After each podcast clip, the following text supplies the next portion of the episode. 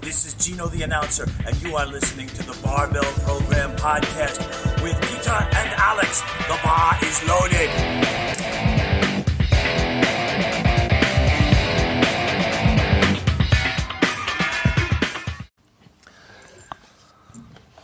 Na gut. Gut. Dann fangen wir an. Ich muss aufpassen, letztes Mal bin ich urblad ausgeschaut. Du hast wunderbar ausgeschaut. Ja, zweite Hälfte, dann habe ich Ja. ein bisschen so hingesehen. Nein, es ist gescheit. Ah, Steig ein. servus. Okay. Okay, äh, also ich glaube, als allererstes möchte ich mich mal ganz herzlich bedanken für alle positiven Rückmeldungen von der ersten Folge. Äh, hätte man ehrlich gesagt wirklich nicht gedacht, dass das doch so viel Leute angeschaut haben und doch so positiv davon äh, berichtet haben. Ja, ich glaube, die haben auch ein paar drauf angesprochen. Ja, genau. Also auch vielen Dank für die, erstens einmal generell für die Rückmeldungen. Ja, Die negativen könnt ihr euch schenken. Nein, wir sind, Nein, nein, wir sind, wir sind, wir sind über jede Rückmeldung sehr, sehr, sehr froh und dadurch können wir natürlich das Ganze ständig verbessern. Mit was wir heute nicht dienen können, ist wahrscheinlich mit einer Putzfrau im Hintergrund, Leider. auf dem wir sehr viel positive Rückmeldungen 50 Gast gekriegt ist auch nicht da, glaube Ja, wir haben uns nicht aufpumpt vorher. Ähm, und deswegen hoffe ich, dass ihr bei dem Podcast immer dabei bleibt und fleißig Fragen einsendet, damit wir eure Fragen dann einfach beantworten können, weil davon lebt das Ganze dann. Ja. Eigentlich wollte ich anfangen und fragen, wie es da geht. Das ist eigentlich eh normal. Weil mir ist nämlich eigentlich aufgefallen, du hast dich nicht richtig vorgestellt letztens. Du hast nur Be- gesagt, wie du zum Sport gekommen bist. Ja, ähm, Keiner weiß, wie du hast, nämlich. Das haben wir ein paar gefragt, weil das ist neben mir. also mein Name ist Tony Cliff. also, ich, also kurz vorgestellt, ähm, Bürz Alexander, geht uns eigentlich gut, ja, um, um die Frage zu beantworten. Und ich hoffe, dir geht's auch gut. Sehr gut. Ja, du- Haufen Eier und Porridge hat gemacht, also ich bin, Gehst du noch trainieren eigentlich? ja, Peter? immer. Wir machen das eigentlich wirklich immer so, wir kommen entweder direkt vom Training oder gehen ins Training. Manchmal ist es so, dass wir zwischen den einzelnen Sätzen unseren Podcast aufnehmen, weil wir einfach eine längere Pause brauchen. Ähm, Und das ist irgendwie das Coole und vielleicht das, was das Wichtigste ist, dass man Spaß im Training hat. Und gern trainieren geht. Genau. Ja, so ist es um und auf. Alles andere offenbar- könnt ihr euch- könnt ihr gleich mal vergessen. so viel Ja. war nicht auch jeder. Was? Nein, habe ich letztens leider auch, gehört und muss ehrlich sagen, mir hat als Training auch nicht jedes Mal enorm Spaß gemacht, vor allem bei Wettkampfvorbereitungen. Aber wenn ich mal die letzte Wettkampfvorbereitung einmal außen vor lasse, dann war Training für mich immer eigentlich Freiheit.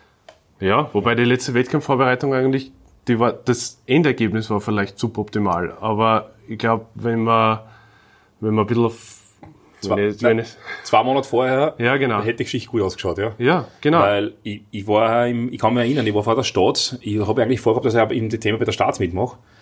Ich war im Ende Oktober so stark wie ich noch nie war. Ich habe, ich glaube, fünf Sätze Pauskniebeugen mit 240 gemacht. Das war, habe auch noch nie gemacht, aber ja gut. Aber im Endeffekt, Training muss Spaß machen, das ist das Entscheidende. Ähm, Damit es weiter Spaß macht, werden wir die Fragen von euch beantworten. Und wir fangen gleich mit der ersten an. Peter, was haben wir Ja. da? Erste Frage ist, wie wählt ihr das Volumen für Powerlifting-Training? Eher minimal effektives oder maximal adaptives Volumen? Okay, vielleicht erklären wir einmal ganz kurz überhaupt, was, was hinter minimal effektiven und maximal adaptiven Vol Volumen steht oder was derjenige damit meint. Äh, minimal effektives, relativ, relativ easy erklärt. Jeder, glaube ich, weiß bei uns, dass nicht wie beim Bodybuilding ist bei uns, dass man jedes Mal bis zum Muskelversagen geht, sondern dass wir einen ausreichenden Trainingsreiz haben.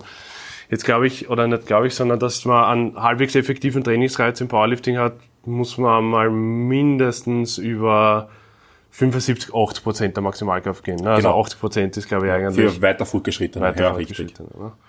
Äh, und da kann ich mich halt natürlich bewegen, aber jetzt wird der Unterschied sein, ob ich 3x3 mit, mit, mit als, als effektives minimales Volumen mache oder dann deutlich mehr setze. Ne? Oder, oder Ja, ge- Wochenvolumen. Oder? Genau so ist es. Also es gibt, es gibt für die Frage gibt für mich zwei Antworten ähm, oder zwei Richtlinien. Fangen wir mal mit einem minimalen Volumen an. Also laut einer, ich glaube von 2012, müsste jetzt noch nachschauen, einer Metastudie, sollte man mindestens, klingt jetzt komisch, aber fünf Sets pro Woche in dem jeweiligen Bereich trainieren. Dann ist man auf jeden Fall besser, das ist die Aussage, als wenn man weniger als fünf Sätze trainiert pro Woche. Das ist eine spitzenmäßige Aussage, das hilft uns unheimlich viel weiter, ja. Aber irgendwie die, dieser, dieser, dieser Fünf-Satz-Schwelle eine sehr wichtige sein, ja. Was jetzt folgendes bedeutet. 5 x 5, ne? Eh, richtig, genau. Was jetzt, pro Woche. Was jetzt folgendes bedeutet, je je mehr Volumen man macht, desto, wir werden dann Abstriche machen, desto schneller kommst du in dein Ziel im Endeffekt. Ja. Volumen ist etwas, was nicht die Richtung des Trainings vorgibt, das ist die Intensität, sondern wie schnell du zu deinem Ziel kommst. Jetzt gibt's aber etwas, was einfach viel zu viel ist. Ja, beziehungsweise gibt's ja was, ich mein, das Ja. ist von der Seite reingeschossen, aber beziehungsweise ist ja Volumen total irreführend, weil irgendwann einmal komme ich zu dem Punkt, wo ich einfach nur mein, Geste- also mein Trainingsvolumen pro Woche steigere, indem ich einfach nur zum Beispiel die Satzanzahl erhöhe, aber die Intensität vielleicht verringern muss. Ja? Richtig. Und dann führt sich irgendwann ad absurdum. Und ich glaube, das ist auch, oder das, das ist das, was man oft verwirrt mit Trainingsvolumen pro Woche. Ja. Oder was ist das maximal ähm, adaptierbare Volumen? Ja, also du kannst, du kannst das maximale oder minimale Volumen kaum eruieren im Endeffekt. Ja. Also minimales Volumen ist zumindestens wo es minimale Volumen ist, ist, ist schwierig zu sagen.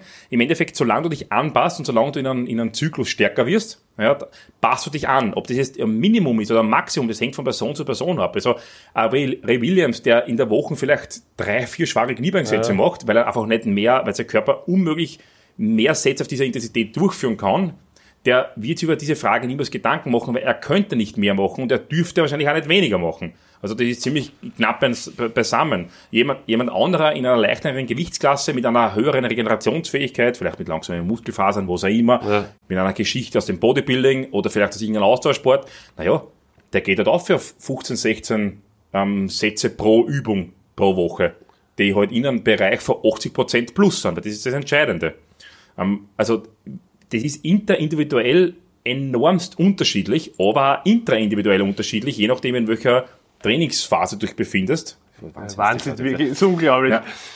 Nämlich nicht nur Trainingsphase im Sinne von wie knapp bin ich vom Wettkampf, sondern auch Trainingsjahre, wie lang trainiere. Meiner Erfahrung nach, ich weiß nicht, wie, das, wie du das siehst, Peter, meiner Erfahrung nach nimmt im, wirklich im Austrainiertheitsgrad-Level das Volumen wieder ab. Ja, das ist nämlich auch witzig, Ja. weil viele immer sagen, weil was ist einer der Faktoren, wie ich einen Athleten irgendwann einmal weiterbringe? Äh, mehr Volumen.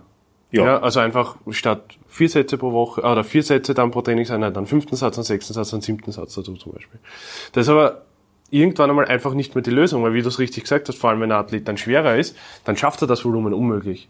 Ja, also es ist unmöglich, dass der dann einen siebten Satz drauf macht mit Hausnummer 270 Kilo. Wie, wie, wie soll das gehen? Das schafft der Körper irgendwann dann immer. Das heißt, da geht's Volumen wieder runter. Die Frage ist aber, oder vielleicht um die Frage noch einmal, um noch mal kurz in die Frage reinzugehen, wie machen wir das oder wie, wie ist meine Herangehensweise?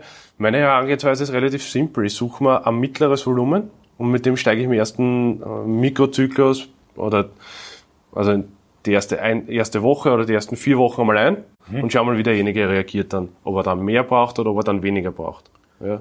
Genauso mag ich ja im Endeffekt. Ja. Also das ist, das ist un, unfassbar, wie Leute dann unterschiedlich darauf reagieren. Ähm, manche sagen, oder wenn ich noch eine Woche mache, brich ich zusammen mit dem Ja. Volumen. Und andere sagen, hey, ich, ich habe das Gefühl, ich habe nichts gemacht. Das liegt aber nicht an irgendeinem, nicht unbedingt an einem Austrainiertheitsgrad von Athleten, sondern einfach an der individuellen Erholungsfähigkeit, Ja. ähm, Muskelfaserzusammensetzung, was auch immer, vom Fokusgrad her oder keine Ahnung. Also fang am besten mit einem mittleren Volumen an.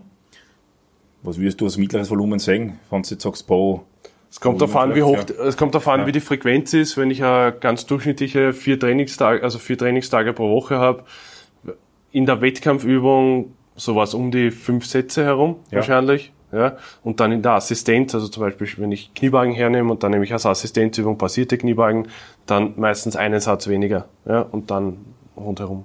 Genau, also du machst im Endeffekt so, ist im Bereich 8 bis 10 Sätze. Ja. Ja, Ja. mit, mit Assistenz. Genau, ja, genau. Ja. Genauso mache ich es eigentlich auch. Also ich, ich versuche mich irgendwo im Bereich 8 bis 10 Sätze einzupendeln, bei Bankdrucken ein bisschen Mehr. mehr, ja.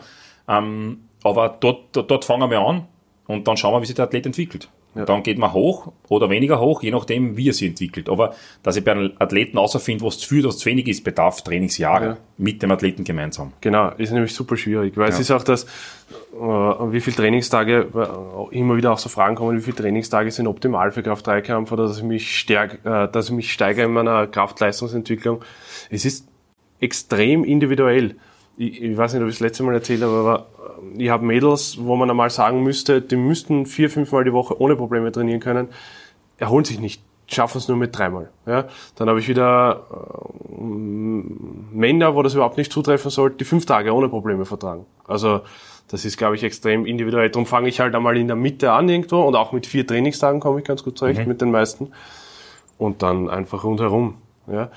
Weil es ist ja auch so, ich habe das, der Dr. Mike Israel hat das einmal in, einer, in einem Artikel geschrieben, dass oft die Frage ist mit diesem maximal adaptiven Volumen, oft ist es nicht die Lösung, mehr zu machen, sondern oft ist es die Lösung, vielleicht einmal probieren, einen Satz weniger zu machen und schauen, ob ich mich dann wieder steigere. Weil oft ist es nicht so, wenn ich zum Beispiel fünf, äh, fünf Sätze der Hauptübung habe und ich steige mich nicht und ich mache dann noch einen mehr, sondern manchmal ist vielleicht das Ziel, einen weniger zu machen, weil manchmal erhole ich es vielleicht nicht, trizepsmäßig zum Beispiel oder Vor allem zum Maximalkraft gehen, Ja. was du richtig gesagt hast. Also Bodybuilding ist mit der Volumenslast sicher was anderes. Ähm, bis zu einem gewissen Grad auf jeden Fall, ja. Ja. Und ich glaube, da gibt's dann auch wieder bei ja, Superprofis. ich, ich, ähm, die gehen auf einen Satz ganz anders drauf. Und, und beim Kraft-3-Kampf ist, die, ist es die ständige Volumenssteigerung sicher nicht möglich. nicht immer, Ja. auf, gar, auf Ja. gar keinen Fall. Ja. Gut. Gut, was haben wir als nächstes? Gut, die nächste Frage ist eigentlich ähnlich wie die Frage. Ja. Ist eine Steigerung des Volumens immer notwendig, um langfristig Fortschritt zu sichern? Oder kann ein Athlet auch nach einer Phase der Sensibilisierung mit weniger Trainingsvolumen als zuvor Fortschritte erzielen? Ja, Ja, haben wir eigentlich gerade beantwortet worden, ja. gerade beantwortet. Ja. Also es ist sehr subjektiv. Okay, das ist eine interessante Frage. Äh, Wie häufig, wie häufig sollen Nicht-Wettkampfübungen ausgetauscht und verändert werden? Und wie steht ihr zu Trainingsphasen, in denen keine Wettkampfübungen ausgeführt werden? Ja? Super interessante Frage. Also nur um, um da ein bisschen weiter auszuholen, die meisten meiner Trainingspläne und ich glaube die vom Alex auch, schauen ja so aus, dass die Hauptübung, dass der Trainingsplan sich grundsätzlich um die drei Hauptübungen dreht, Kniebeugen, Bankdrücken, Kreuzheben, vielleicht noch bei manchen Schulterdrücken dabei, wenn er jetzt nicht unbedingt der äh, äh, Wettkampfphase ist. Und um das herum dann Assistenzübungen oder Nicht-Wettkampfübungen im Sinne von Two-Count Post Bench Press oder Pin Press oder Pin Squats oder alles Post welche- oder ja. irgendwas, ex betonte Exzentrik.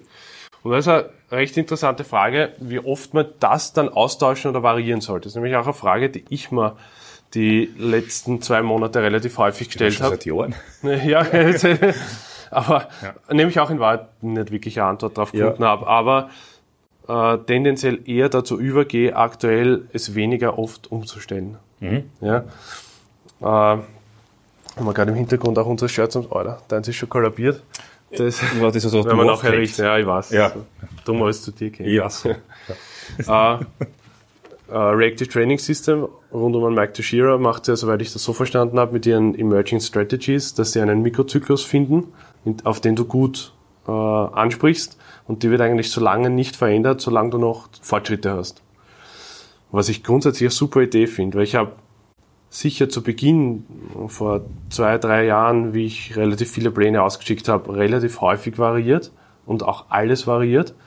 Und ich glaube, umso öfter ich Pläne schreibe oder umso länger ich Pläne schreibe, umso weniger variiere ich mittlerweile.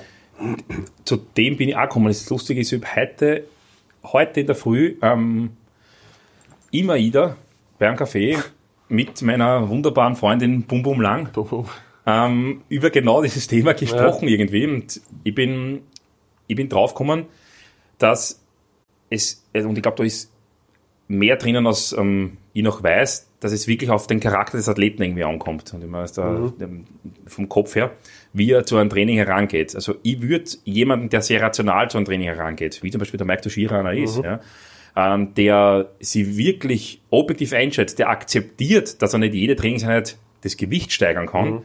Wie so einem Menschen würde weder Wettkampfübung noch Nebenübungen, ja, noch Assistenzübungen zu häufig wechseln. Ja. Da würde ich immer fast gleich bleiben. Natürlich, die Assistenzübung sollte auf die jeweiligen Schwächen oder was auch immer, das ist, ist, ist ja sowieso klar, ähm, hingemünzt werden.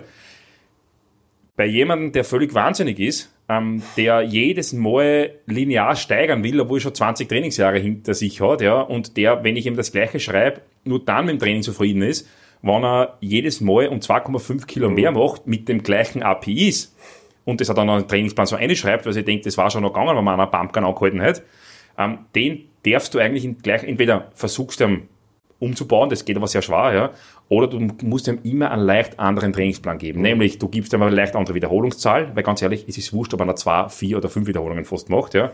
Ähm, fünf ist schon wieder zu viel, ist ja wurscht, Ja, also in zwei diesem Bereich. zwei Ja, zwei ist arg, ja, aber, aber, aber es ist ziemlich egal, ob der jetzt 3 8 macht oder 2 8 oder, oder 4 8 oder 4 9, es ist, das ist relativ egal für, für die physiologischen Outcome. Wenn du einem aber immer das Gleiche gibst, dann wird der irgendwann sich in den Grund und Boden trainieren. Mhm. Und dann habe ich ja event, dann habe ich eventuell ein Riesenproblem. Somit bei dem wechsle ich Assistance-Übungen und Wettkampfübungen ein bisschen häufiger, Mhm. obwohl es schwieriger ist, weil dadurch kannst du nicht erkennen, wie lange einer für einen Peak braucht. Das, genau, und das, das finde ich auch, oder darum tausche ich es jetzt auch nicht mehr so extrem gern, weil der Fortschritt viel schwieriger feststellbar ist. Ja, weil es ist auch für ein, ich habe früher sogar im Peak Daily und Daily und Weekly Undulating äh, geschrieben. Ja. Und das war, wenn man, wenn man cool, wenn man cool ist als Athlet, überhaupt kein Problem, weil dann kann es sein, dass du drei Wochen vor dem Wettkampf den letzten schweren Deadlift hast und nachher hast du nur mehr Variationen oder hast nur mehr, mehr Wiederholungen und das ist überhaupt kein Problem, weil du weißt, du gehst raus und hebst 280. Sowieso, ja. Bist jetzt aber nicht so cool, so, dann kann es ein Problem werden, weil dann siehst du den Progress nicht so leicht bis zum Wettkampf. Stimmt, Und so ist, so ist, im, so ist gedacht, ja. mit mehreren Mikrozyklen auch, wenn du, wenn du, also ich habe sogar früher innerhalb vom Zyklus die Assistenzen variiert. Das mache ich das ist fast Westside eigentlich. Die, in, also in, Ja, also Woche, vor einer, oder was? na, inner, auf, vor einer auf die nächste Woche. Also ja, das habe ich, Ja. das geht's mir auch nicht, genau, das habe ich auch oft gemacht, ja. Das ist ja, die, das geht bei Leuten, die, also, wenn das gut funktioniert, ist Leute, die aus dem Bodybuilding kommen, weil die Ja, brauchen das von der, eh vom wurscht. Kopf her. Ähm, und Leute heute, wie gesagt, nicht damit umgehen können, dass, dass nicht jede Woche stärker werden. Einzige Möglichkeit. Also das, äh, meiner Meinung nach kommt es wirklich auf den Typen an. Es hat beides Vor- oder, oder Nachteile. Es ist viel schwieriger, einen Peak zu finden mit jemandem, den man ständig umschaut. Ja. Ähm, aber manche kennen damit damit besser. Und bei, bei der Emergent Strate- Strategies vom, vom Mike Tashiro ist eventuell eine fade Geschichte. Ja? Aber Ja. wenn man dabei bleibt, weißt du ganz genau, was funktioniert und du brauchst nur mini kleine Rädchen drehen, damit du für dich das perfekte Programm findest. Was ich ein bisschen skeptisch sehe, ist, was er auch oft sagt, ist, er hat jetzt einen Athleten zum Beispiel, bei dem ist jede dritte Beugeeinheit oder jede vierte Beugeeinheit ist immer schlecht. Ja. Und er weiß, dass er dann wieder besser wird. Also das finde ich ein bisschen sehr weit hergeholt. Das, weil ja, dass man gesagt, ja, er hat Feedback kriegt von einem Athleten, einen sehr guten auch vom Wettkampf und die letzte Einheit vom Wettkampf war super schlecht beim Beugen. Und er hat gesagt, na, überhaupt kein Problem, schau, ich zeig dir da, ich habe das ausgearbeitet, es ist immer jede Alles dritte, ja. jede dritte Beugeeinheit schlecht und du wirst PR beugen. Ne, Der hat dann auch PR beugt oder Ja. hat dann auch sehr stark beugt. Aber die Frage ist halt, also da, das ist schon schwierig. Immer findest Ja. vor allem, da muss der Athlet sein, dass er völliges, dass er komplettes Umfeld aufblenden kann. Der immer gleich ist. Immer alles gleich ist, Der, ja. der jetzt nicht eine schlechte Einheit gehabt hat, weil er einen schlechten Tag gehabt hat. Ja, genau. sondern, na, der weiß, okay, heute ist eine schlechte Einheit. Da muss der, der rationalste Mensch des Jahrtausends sein. Ja. ja. Und das geht Keine halt Ahnung. nicht, ne? Achso. Ja, ich bin extrem rational. Ja. ja. Okay, also ich glaube, das ist, oder auch warum habe ich früher, glaube ich, auch öfters gern wieder äh, äh, Übungen tauscht, weil es halt auch nicht ganz so cool ausschaut, wenn man einen Athleten hat und den schickt man vier Wochen am Plan und nächst, und der schickt einem sein Feedback und sagt, ja, alles super, perfekt, und du schickst ihm den gleichen wieder, Ja. ne? Aber Was auch völlig logisch es ist genau das, was eigentlich. er braucht, weil wenn das Feedback zurückkommt, es passt alles. Da kommst, da ist ein Riesenproblem aus dieser ganzen Fitnesstrainerbranche, Ja, wo genau. du, wenn du Privattrainings damals noch vor 15 Jahren Ja. gegeben hast, und du hast von einer Einheit aufs andere das Gleiche gemacht, haben die Leute geglaubt, du lässt dir nichts Neues einfallen, Ja. obwohl das Gleiche das Wichtigste gewesen war. Und dann haben Privattrainer von einer zu einer die abgefreaktesten Übungen Voll. gefunden, die überhaupt nichts mehr bringen, ja, nur damit sie aus Selbstzweck zur Übungsvariation, völlig lächerlich. Ja. Aber das ist, ich glaube, das ist, das ist auch in uns oder in vielen drinnen, das muss man einfach rauskriegen. Wenn was funktioniert, dann bleibt man drauf. Ja? Und das Coole ist, dass ich mittlerweile auch von vielen meiner Athleten schon das Feedback kriege, hey, der Zyklus war super, da bleiben wir drauf, ne? Ja. Ja, klar, ist sicher. Selben Zyklus noch einmal oder halt Dinge, die nicht so funktioniert hat, umstellen. Oh ja, das ist eine super Frage jetzt. Wie sollte die Nährung, Nährstoffverteilung eines Powerlifters aussehen, wenn er A im Bulk oder B auf Erhaltung ist? So, über Ob nehmen wir überhaupt keiner mehr. Nein, jetzt ist äh, entweder, entweder immer zu oder. Das ja wirklich- Ähm, also, äh, Bulk, um das zu, zu erklären, der Bulk ist das, die Gewichtszunahme. Ja. Ähm, in Neudeutsch, hört's auf mit dem Schaß. Und Erhaltung ist, dass das Gewicht gleich bleibt. Ja. Ja. Also grundsätzlich haben wir überlegt, ihr, grundsätzlich müsst ihr auf anschauen, ob jetzt die Gewichtsabnahme oder Zunahme ist, ist völlig egal. Im Endeffekt ist die Waage euer Tool.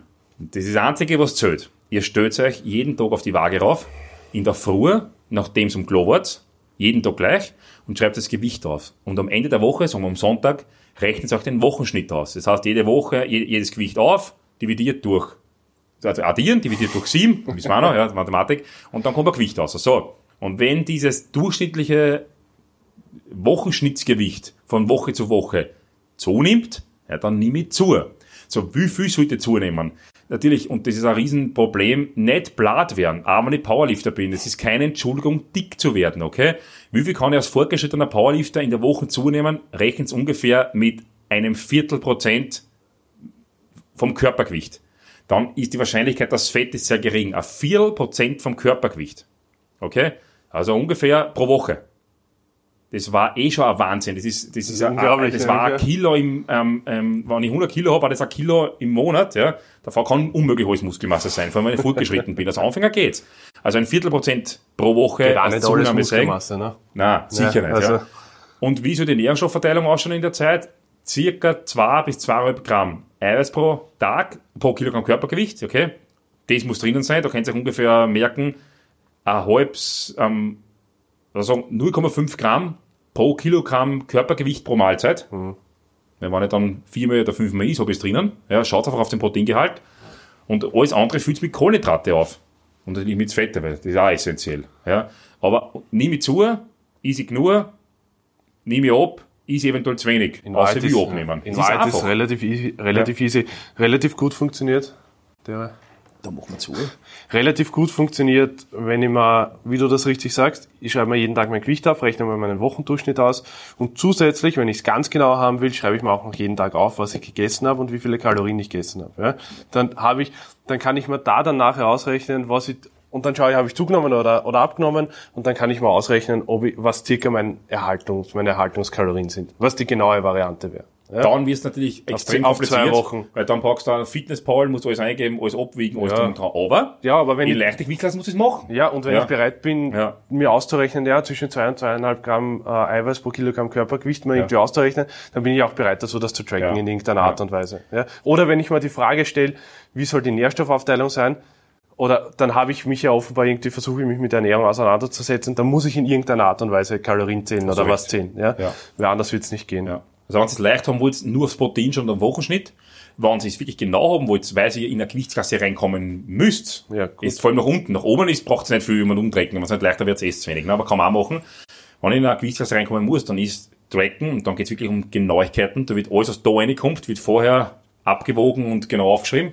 Dann ist es unabdingbar eigentlich. Ich habe mal überlegt, das wäre ganz interessant, wenn man da vielleicht einmal irgendjemanden wie die Martina oder sonst irgendjemanden dazu einladen und dazu fragen, weil die macht das, die hat ja einen. Coach. Ja? Ja. Na, und nicht nur mit Tracken, sondern die hat auch fürs Gewicht machen einen Coach. Richtig. Und die macht das extrem gescheit, weil ich habe relativ viele Athleten, die Gewicht machen müssen und immer noch nach einer relativ schlechten Methode vorgehen. Wir werden das mit der, wir werden die Martina einladen. weil das wäre für den Kader wirklich auch nicht schlecht. Ja. Ja, also drum eigentlich abschließend zur Nährstoffverteilung. Äh, hast du es eh völlig richtig gesagt. Das absolut Wichtigste ist einmal Protein. Dann meine ich mich zu erinnern, 0,8 Gramm pro Kilogramm Körpergewicht Fett und den Rest fülle ich mit Kohlenhydraten, Kohlenhydraten auf. auf. So, ja, Kohlenhydrate brauchst zwischen, ich glaube, 6 und 8 Gramm pro Kilogramm Körpergewicht Komm. ähm, äh, pro Tag. So ungefähr in dem Bereich. Okay? Ähm, oben, wenn du abnimmst, unten, wenn du, ah, oben, wenn du zunehmen willst und unten, wenn du abnehmen willst. Aber ähm, Kohlenhydrate, um das eventuell als zukünftige Frage weit vorwegzunehmen, Kohlenhydrate sind essentiell im Powerlifting. Je leistungsorientierter, Im Leben. Ja, im, Le im Leben. Wenn du einen leistungsorientierten Sport betreibst, dann ist es eine absolute Ausnahme, dass du bei einer ketogenen Diät wirklich besser wirst. Du brauchst Kohlenhydrate, weil es einfach viel schneller ähm, verfügbar sind, viel schneller auffüllbar sind, du in, in keiner Ketosis bist oder was auch immer, ja. Ähm, es gibt im Endeffekt keinen Leistungssportler, der wirklich nicht nur den Körper präsentieren muss, sondern wirklich eine Leistung geben muss, der sich ketogen ernährt. Kein Hochleistungssport. Fehl, fehlt mir komplett der Vergleich, kann Ja. ich nichts sagen, aber das ist, ist ja immer so schnell so eine religiöse Ansicht dann. Äh, Sehr religiös, Ja. ja. Religion, los mal. Das auch interessant, wobei wir es zum Teil eh schon ein bisschen angeschnitten haben. Inwiefern verändert sich die Trainingsplanung eines Powerlifting-Neulings auf dem Weg zu einem Weltklasse-Athleten in dieser Sportart? Äh, Ich habe da aufgeschrieben Muskelmasse. äh, habe ich ein relativ äh, interessantes Gespräch mitbekommen nach dem RTS-Seminar Seminar da von Mike, weil viele ja auch immer, oder man stellt sich als Coach auch oft die Frage, äh, boah, ich hätte jetzt gern nur Top-Athleten oder ich hätte jetzt gern nur Anfänger und wo ist eigentlich der Unterschied im Training?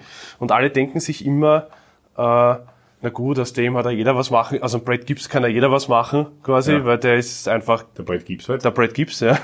Wurscht, was du mit dem machst, der wird Ja. immer stärker. Das, die, der Mike hat aber auch gesagt, das ist aber auch schwierig, weil auch gerade diese Leute, die an der Spitze sind, äh, aus einem gewissen Grund an der Spitze sind und es nicht immer nur die härteste Arbeit ist. Ja? Das heißt, die sind halt einfach bevorzugt. Ja. Das heißt, äh, der hat vielleicht nicht dieselbe Arbeitseinstellung, die einer hat, der äh, Hausnummer 420 Wilks hat oder Ja. 400 Wilks hat Ja. oder 380 Wilks hat und sich jede, je- jedes Training in Arsch aufreißt, weil der ja sowieso von Haus aus schon ein bisschen stärker ist als der normale Mensch, deutlich stärker ist als der normale Mensch. Darum ist das oft der Fluch, wenn man als Athleten auch haben will, ja, oder wenn man als Athlet hat. Was hast du gesagt? Muskelmasse ändert Also sich. es ändert sich, ich sage es jetzt, wie du sagst, es ändert sich nicht so viel. Ja. Ähm, nicht so viel, wie man glaubt. Also im Endeffekt, je besser Athlet ist, desto mehr kommt es darauf an, dass du den Menschen im Training nicht verletzt. Ja. Und das gilt das bei genetischen Ausreißern, aber auch bei Austrainier bei wirklich, bei wirklich Trainierern, ja, das ja das 100% antrainiert haben, sagen wir mal so, ja. Ähm, obwohl das nicht heißt, dass welche die genetische Ausreißer nicht trainieren. Das ist, das ist Nein, ja so klar, ja. Ähm, aber nicht verletzen, es ist um und auf, ja. Du kannst dann hoch austrainierten Athleten viel schneller verletzen. Das ist der erste Punkt. Na klar, braucht er, also der Reiz Ja. für im Training ist ja viel größer, ne? Weil braucht der, hat, der ist viel höher, ja. der hat ja auch nur 85 oder 90 Kilo und muss aber einfach das Doppelte beugen von dem, was, was wir oft vielleicht am Plan haben Ja. für jemanden. Ne? Genau. Und das ist ein Wahnsinn. weil- Und das schon stark ist. Ne? Ja, Verletzung, Verletzung ist das Riesenproblem. Du kannst mit einer Verletzung nicht deine Leistung herzeigen. Punkt. Ähm, zweiter Punkt. Du musst als Anfänger jemandem natürlich die Übungen beibringen. Technisch müssen die korrekt arbeiten, alles drum und dran. Aber meiner Meinung nach soll das an so viel Muskelmasse in den Leistungsmuskeln aufbocken, wie es nur irgendwie geht. Das heißt, die, es könnte sein, es könnte sein, dass die Trainingsplanung ein bisschen bodybuilderischer wird, ist bei einem Anfänger. Könnte sein. Ähm, und ich glaube, dass bei einem extrem weit fortgeschrittenen wieder die, der Gedanke in Richtung ein bisschen bodybuilderischer werden, wie es auch sein könnte. Ja. Weil dadurch verletzt er einfach weniger. Ja. Das sind alles, ähm, wie soll man sagen, Meinungen, die natürlich auf keiner Wissenschaftlichkeit fußen, ja, weil, weil das in Das- Langzeitstudien über Powerlifter groß nicht, ne? Aber das ist ja, das sind zumindest meine, meine Erfahrungen.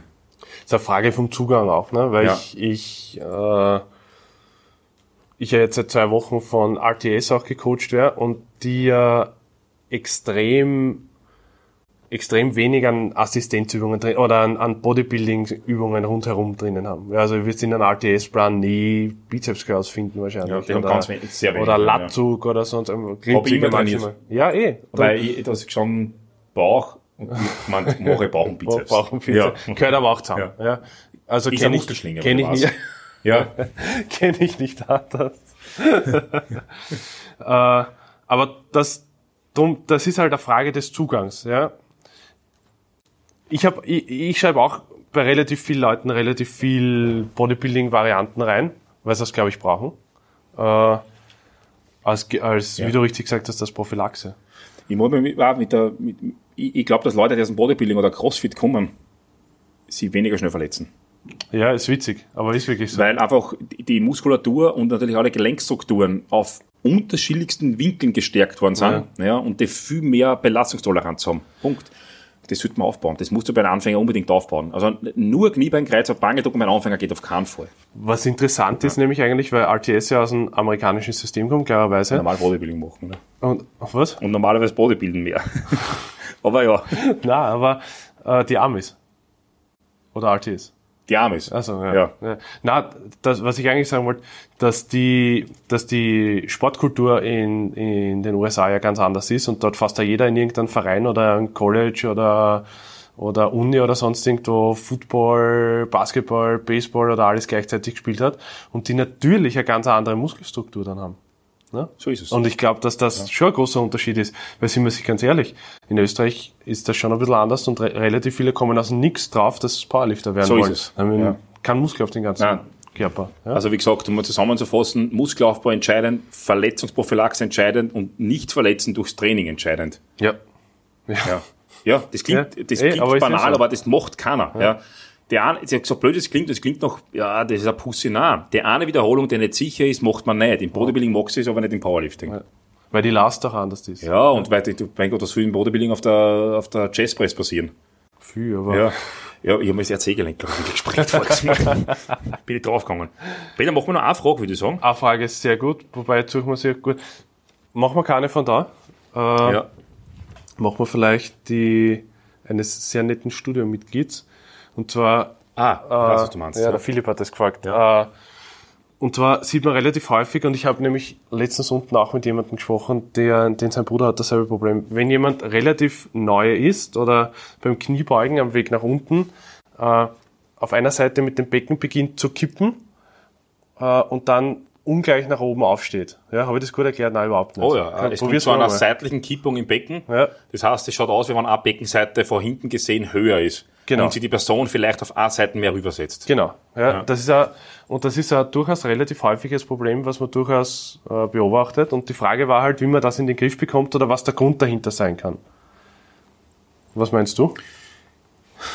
Also, da gibt's meiner Meinung nach, könnt- könnten es logischerweise mehrere Gründe sein. Wenn Vorausgesetzt, es ist nichts Pathologisches. Ja, ja, genau. Aber grundsätzlich, die, die, die Hüftstrukturen sind doch zum großen Teil symmetrisch aufgebaut. Also davon auszugehen, dass auch Hüften enorm asymmetrisch in ihrem Aufbau ist, ja, das ist wahrscheinlich nicht der Fall. Oder das würde, das würde auf jeden Fall wissen. Okay? Ähm, Beinlängenindifferenz kann natürlich auch damit zusammenhängen, müsste aber bereits von Anfang an eigentlich schon bestehen, dass die Hüften dann schief ist, ja, und nicht erst beim Runtergehen. Somit kann man das meistens auch ausschließen. Ein Grund, warum das die, die Hüfte bereits beim Runtergehen in eine Richtung zirkt, kann sein, also könnte sein, dass A Körperseiten in der Hüfte, ja, das Band oder Muskelstrukturen, dass da irgendwo das zu Spannungsverhältnissen kommt, die dann in einen engen Schlag kommen und somit die Hüfte leicht verziehen. Äh, sagen wir so, wenn ich runtergehe und eine Hüftseite bleibt höher als die andere, dann liegt es wahrscheinlich an den Hüftrotatoren. Weil das Seitneigen eigentlich ein Hüftrotationsproblem ist, wenn man sich den, wenn man sich den Oberschenkel anschaut, wie in der Hüftpfanne drinnen ist, ja, also wenn man das von der Seite her gesehen so ausschaut, dann kommst du zu einer, dann kommst zu einer Seitneigung der Hüfte dann, wenn irgendwas zum Rotieren anfängt. Und diese Hüftrotatoren kann sein, dass die entweder zu kontrakt sind oder einfach zu schwach sind. Und wenn, Okay. die, und wenn die zu schwach sind, dann fängt, an zu einer, dann fängt man mit einer Hüftzeitverschiebung an. Es kann natürlich auch sein, dass unter Kontakt verstehe ich einfach zu kurz zum Ja. Beispiel. Ja. Das bedeutet, auch das Problem tritt viel weniger häufig bei Leuten auf, die unterschiedliche Bewegungserfahrungen schon mal gemacht haben. völlig richtig, genau. Und dadurch auch die gelenksnahen Hüftmuskeln dementsprechend trainiert haben, dass sie in, ein, in einer Endposition der Bewegung entweder nicht kontrakt oder kraftfähig genug sind. Zweites Problem ist ja auch, also wenn die Exzentrik der Bewegung passt, hat man es oft in der Konzentrik dann, dass eben eine Ja. Seite nach oben zuerst hochkommt. Äh, das ist, glaube ich, auch sehr häufig ein Kraftproblem. Ja? Das ist ein ganz wichtiger Ja, Punkt. weil die, Ja. die Exzentrik ist, da hat's dann oft eben wirklich was. Ja, Ja. also, Also wenn es konzentrig ist, ist es meistens ein Kraftproblem. ja. Vor allem, was ich noch dazu sagen will, ist, ich glaube, dass da, es ist ja ganz wichtig zu beobachten, ob das gleich von der ersten Wiederholung an passiert, mit der leeren Stange, Ja. oder ob das mit der Zeit kommt. Genau. Was mit der Zeit kommt, ist ein Kraftproblem. Ja. Dann darfst du mit diesen Menschen nicht das Gewicht erhöhen, so lang, solange das nicht passt, weil du trainierst im umschwächste Glied herum. Okay? Das heißt, irgendwann einmal kommst du dann zu, einer, zu einem Problem, zum Beispiel in der Wirbelsäule. Oder im seitlichen Gesäßmuskel. Stell dir mal vor, du machst mit dem Menschen Boxsquats oder so einen Blödsinn, du kannst dir sicher sein, dass der im ISG völlig fertig ist mit der Ja. Zeit. Ja? Ähm, das heißt, du gehst nur so hoch, solange es die richtige Technik dann zulässt. Mhm. Punkt Nummer eins. Wenn das bereits Punkt Nummer zwei, ob der ersten Wiederholung mit der leeren Stange ist, ja, dann ist genau so, was du gesagt hast, dann entweder ein massivstes Kraftproblem, ja, oder wie gesagt, ge gewisse Strukturen sind aufgrund von Schwäche wahrscheinlich, ja, zu kontrakt. Und die kehren in unterschiedlichen Richtungen einfach auftrainiert. Ich wollte gerade Ja. sagen, und was machen wir dagegen? Also, was ich dagegen machen würde, war zwei Dinge. Nummer eins, was völlig vernachlässigt wird, oft Beweglichkeitstraining. Okay. Das ist ein ganz Ja, wichtiger vor allem, Punkt. aber- ja, ja, da, da, du wirst nicht stärker dadurch, ja. Aber du lernst Positionen einzunehmen, das du gar nicht kennst. Wenn euch zum Beispiel, in, ich werde merken, dass ihr oft ein ganz, ganz großes Disbalance habt zwischen links und rechts, wenn es um Beweglichkeit geht. Mhm. Und Nummer zwei, die Hüftrotatoren trainieren und zwar dynamisch und statisch. Und da sind Übungen wie statisch zum Beispiel einbeiniges, einbeiniges Kreuzheben, das ist natürlich auf völlig korrekt ausgeführt. Step-Ups, ganz wichtig drauf schauen, ob der mit dem Knie nach innen klingt oder so irgendwas. Aber auch direktes Rotationstraining ist meiner Meinung nach sehr wichtig. Okay. Das heißt, du gehst so einen, du gehst so einen Kabelzug, ja, setzt dir auf ein höheres Stockerl hin. Mhm. Das Bein ist in der Hüfte 90 Grad abgewinkelt und im Knie 90 Grad abgewinkelt. Und von einer Seite unten eine Fußmanschette, zieht das Kabel weg und zieht zum Beispiel in eine Innenrotation. Mhm. Ja, und du machst immer eine Außenrotation. Das klingt jetzt saudeppert, diese Übungen, aber die sind wichtig manchmal. eh. und die helfen da. Aber ich glaube jetzt, also, ja, das natürlich richtig. Ja. Einfacher. Ja. Ja. Goblet Squats oder Ja. so, ne? Du das mit Goblet kurz anfangen? Ja, meistens. Weißt du die Bewegung dann besser- es kommt darauf an, wenn Ja. jemand, wenn ich, wenn jemand dann äh, perfekte Kniebeuge machen kann oder relativ perfekte Kniebeuge ohne Zusatzlast machen kann, Ja. das heißt, es ist kein Mobilitätsproblem. Richtig. Dann, also dann und keine strukturelle Einschränkung oder sonst was, dann mit leichter Zusatzlast vorne. Ja. Ja, weil so checkt's ja jeder. Ist es ein, ein, ein gröberes Problem und er kann auch eine Körpergewichtskniebeuge nicht machen, dann glaube ich, kommt's mit sowas. Ja. Aber dann ist es die Frage, Du hast recht. oder dann ist stelle ich so, mir die Frage, ob ich der Richtige bin für den oder diejenigen. Wahrscheinlich nicht, Ja, weil, das- weil es eine ist Physio-Sache. Gleiche. Ja, weil es eigentlich sowas, eigentlich out, out of my scope of practice eigentlich meistens, weil der wird Schmerzen auch haben. Du hast absolut recht. Ja. Drum, wenn es eine Kraft, meistens ist nämlich, meiner Erfahrung nach, hat man sowas bei Anfängern, bei Mädels Oder bei Verletzten, ehemalig Verletzten. oder ehemaligen Verletzten, dann Ja. ist aber wieder was anderes. Ja, genau, ja. Aber wenn es wirklich nur in der Content oder hauptsächlich in der Contentik das Problem ist, was glaube ich auch der Philipp gemeint hat oder was manche Mhm. meinen, oder zumindest auch derjenige gemeint hat, mit dem ich plaudert habe, dann ist es fast nahezu immer ein Kraftproblem und ein Ansteuerungsproblem. Genauso wie diesen, man kann stundenlang über einen Buttwink oder Beckenkippung oder sonst was diskutieren. Meistens ist es, wenn es keine strukturelle Verkürzung ist, einfach nur ein Spannungsproblem. Dass es die recht. Leute nicht ansteuern können. Ja. Ja? Weil oft wird es dann mit Gürtel besser. Und das lernst du mit weniger Gewicht. Ja, genau, Dann, ja. genau. Das lernst du mit weniger, das lernst du, indem du die Bewegung gescheit machst. Ja? Also, Was aber schwierig ist, Ja. weil wir ja jede Woche mehr Gewicht bewegen, oder ich zumindest jede Woche ein bisschen mehr Gewicht bewegen will. Du hast komplett recht. Also das, was der Peter gesagt hat, würde ich jetzt zu 100% unterschreiben. Ähm, Wenn du, wenn du so ein Problem hast, ähm, oder so eine Person hast, dann zurück mit dem Gewicht, leicht anfangen und Goblet Squat, danke, dass du es gesagt Ja. hast, eine der wahrscheinlich wertvollsten Übungen, wenn man die Kniebeuge wieder lernen will.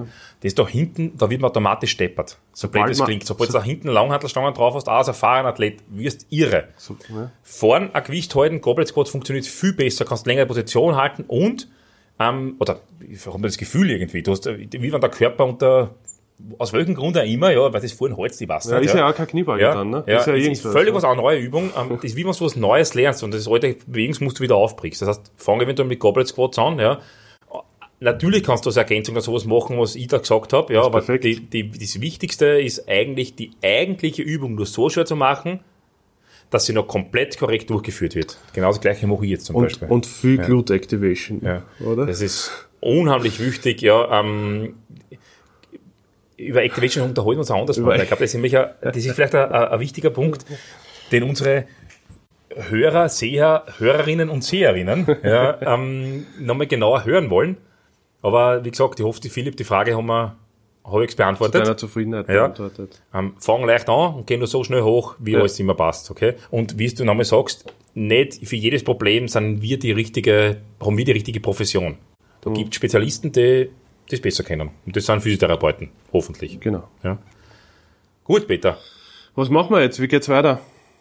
Ich würde sagen, wir machen, wir setzen uns in zwei Wochen wieder zusammen, ja, Ja. und machen das. Und in der Zwischenzeit haben wir was zum tun. Ich war in Frankreich übrigens dazwischen. Erzähl mir kurz, ja. was da, was in, wie es in Frankreich war. Äh, Was, was war da überhaupt? Bankdrücker-Europameisterschaft. Ah. Classic Raw, wie man es heutzutage äh, nennt. Durchwachsen, würde ich mal sagen. Also wieder einen neuen österreichischen Rekord mit dem Kraushofer Jürgen, der mit in der 74 Kilo Klasse äh, bei Weitem über 170 Kilo Raw mittlerweile drinnen hat. Dort hat er 170 gedruckt. Ja, völlig richtig, ja. Äh, Mit 74 Kilo mit Körpergewicht. 74 Kilo Körpergewicht. Gemerkt. Und, und Äh, Kana Markus war auch mit. Kana Markus hat ein bisschen Pech gehabt. Kana Markus hat im zweiten 225 relativ, meiner Meinung nach, extrem easy drückt und hätte dann mit die 230 sicher locker drin, sie, locker, sicher drinnen gehabt an dem Tag. Aber oft ist halt im Kraft-Dreikampf oder im Bankdrücken so, auch wenn man es muskulär könnte, ist an dem Tag vielleicht nicht drinnen. 230 wäre irgendwas gewesen zwischen Bronze und Gold. Also absolut kompetitiv. Drum ist vielleicht am Ende des Tages ist er Fünfter geworden, glaube ich. Ja? Das ist aber, das schaut dann immer so hart aus, weil gerade in einem, in einem Single-Lift-Wettkampf, der letzte Lift entscheidet alles. Und ich kann null taktieren und null total aufbauen. Und Drum ist man dann vielleicht Fünfter, druckert man, wäre man vielleicht Europameister. Also es ist, du weißt das selber, wie es mit 3,30 kannst Gold machen im Heben oder Zehnter werden. Es ist wirklich so. Ja, es ist leider manchmal so.